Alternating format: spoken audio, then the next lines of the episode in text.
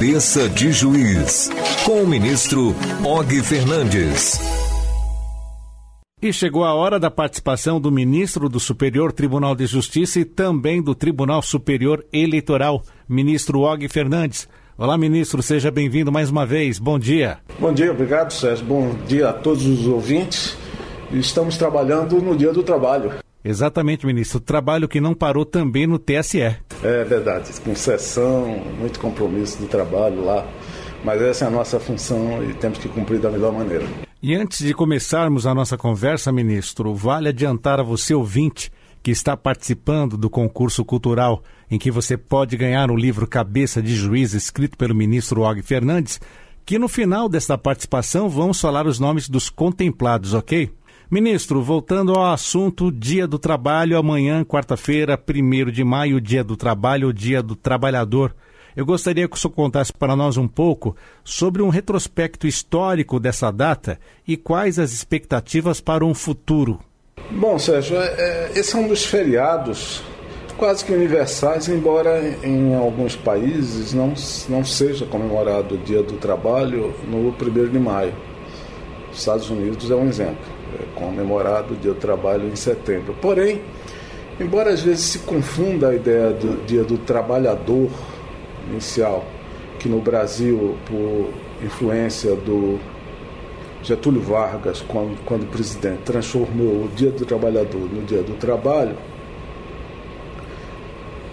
essa é uma, é uma data em que a influência dita o, o que é história passou como se fosse algo do movimento socialista, do comunismo, até mesmo do anarquismo.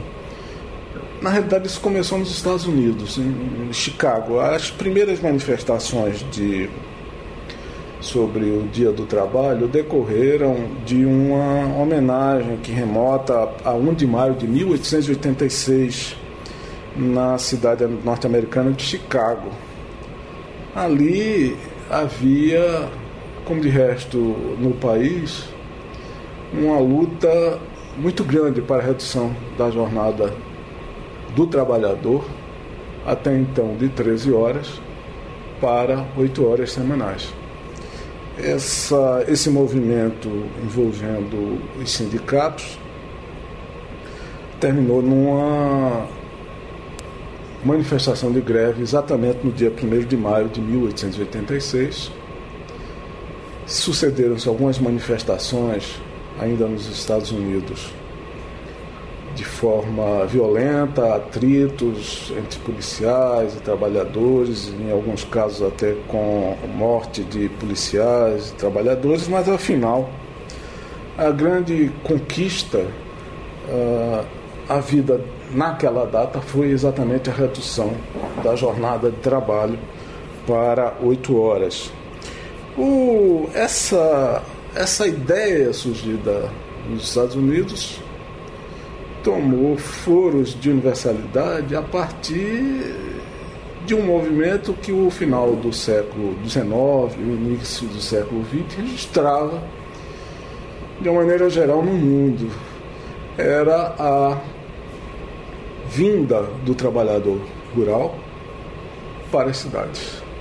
Não é à toa que Chicago foi, como já dito aqui, a sede desse movimento, porque sempre foi um estado de características urbanas muito fortes. Com o crescimento do trabalho nas grandes cidades e nas capitais, a força dos sindicatos de trabalhadores foi crescendo. É evidente que aí sim com o aparecimento de alguns, algumas filosofias, algumas ideologias de cunho anarquista, depois do próprio socialismo, esse movimento veio a ter uma, coloca, uma coloração muito ligada aos partidos de esquerda, porque parecia aquele instante que os partidos de esquerda é, empalmavam um movimento mais favorável às classes operárias. No Brasil, como a história narra, o, o grande incentivador do Dia do Trabalho foi Getúlio Vargas. Getúlio Vargas foi um, um personagem extremamente importante na história do século passado. Todos sabemos, chefiou a Revolução de 1930 e tinha tanta habilidade política que fundou partidos, uh, trouxe para a sua administração, quer como presidente uh, do Brasil, quer como interventor brasileiro do Brasil, a partir da Revolução de 30, trouxe o, o discurso do trabalhador para as hostes do seu governo. Então, Getúlio o, o seu Getúlio, como chamavam seus assessores, ou simplesmente Getúlio, ou GG, como a população o tratava de forma carinhosa, ah, soube levar esse tema para a sua bagagem política. E, e assim, a ideia do trabalhismo e do Partido Trabalhista Brasileiro dissociou-se um pouco da noção do socialismo e do comunismo. Então foi um, o Brasil passou a ter um dia do trabalhador a partir dos anos 1940, tipicamente identificado com o getulismo. Estou conversando na Rádio Justiça com o ministro Og Fernandes no quadro Cabeça de Juiz.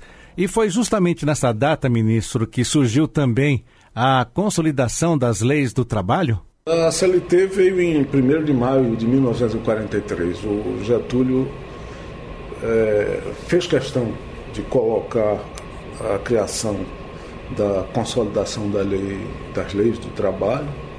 E, como dito, consolidação, nós não tínhamos uma legislação única, tínhamos leis esparsas atendendo a uma determinada categoria profissional ou a outra categoria, mas a partir de 1 de maio de 1943 também assim como a própria criação da Justiça do Trabalho foi um, um, das grandes metas de Getúlio Vargas, surgiu com a carteira profissional do trabalho, com o, a plataforma trabalhista da administração de Getúlio Vargas, exatamente. E ministro, quando que surgiu o salário mínimo brasileiro?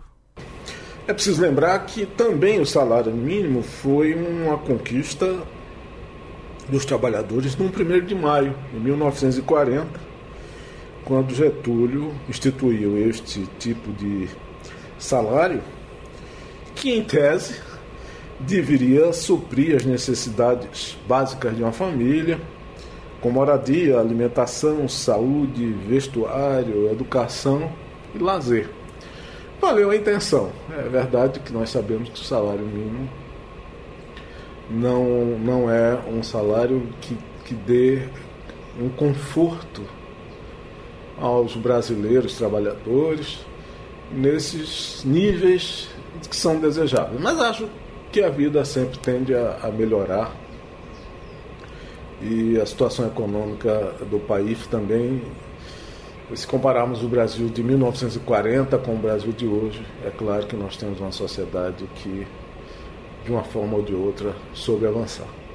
Esse salário mínimo, até que o senhor descreveu essas qualidades, essas capacidades, é o que é defendido pelo Diese hoje, né, ministro? Pois é, é uma. Ela vem da lei. A lei estabeleceu esses critérios. Quer dizer, são. O salário é a soma de componentes de certos fatores necessários para a dignidade da vida humana. Então, essa composição inclui esses elementos. Mas uh, nós sabemos que ainda há muitas dificuldades para sobrevivência brasileira, notadamente aquele de uma classe menos favorecida. Temos os números que apontam que mais de 13 milhões de pessoas estão desempregadas, outros já nem vão em busca do emprego você acredita que nesse primeiro de maio há algo que se comemorar? Sempre há, uh, Sérgio, sempre há o que se comemorar. A partir da comemoração da própria vida, a, a comemoração das expectativas de que, de que certas situações no âmbito da vida nacional possam sempre serem aperfeiçoadas Uh, se nós compararmos certos índices, por exemplo, de mortalidade infantil, de não precisa muito tempo, de 20, 30 anos atrás, o Brasil melhorou tremendamente. A questão da vacinação no Brasil foi um outro elemento no campo da saúde que deve ser aplaudido, embora há algumas restrições. Então eu acho que eh, a vida deve ser vivida com a expectativa de otimismo, mas sempre com o pé no chão e sempre com a necessidade do nosso esforço e, e da exigência de nossos uh, homens públicos que perseverem na luta pela melhoria das condições do brasileiro. Mas eu sou otimista. E como prometemos no início desse quadro, agora vamos saber os ganhadores do livro Cabeça de Juiz, você que participou desse concurso cultural, deixando a sua frase, porque você merece ganhar esse livro. O primeiro contemplado, vamos lá, ministro, é o Alexandre Porto. A frase que ele mandou para nós, porque entender a mente do magistrado é entender o processo de materialização da justiça e a materialização da justiça representa a garantia do Estado democrático de direito. O que, que o senhor achou dessa frase, ministro? Ah, achei a frase perfeita, o raciocínio dele sobre a compreensão do trabalho da magistratura, exato, preciso, e ele está de parabéns. A próxima ganhadora do concurso é a Aurivânia Nobre. Ela afirmou: Mereço ganhar o livro Cabeça de Juiz porque sou uma estudiosa diária do direito. No entanto, muitas vezes não consigo compreender as decisões dos magistrados em determinados processos dos meus clientes. Parabéns, Aurivânia. E, ministro, o que o senhor achou dessa frase? É objetiva, clara e a resposta uh, de uma brasileira. E o último contemplado, Paulo Henrique Amaro. A frase que ele deixou: Mereço ganhar o livro porque cabeça de juiz não convalida atos e fatos, mas pacifica os casos em cuja natureza das relações humanas por si só imparcial e socialmente não os fazem.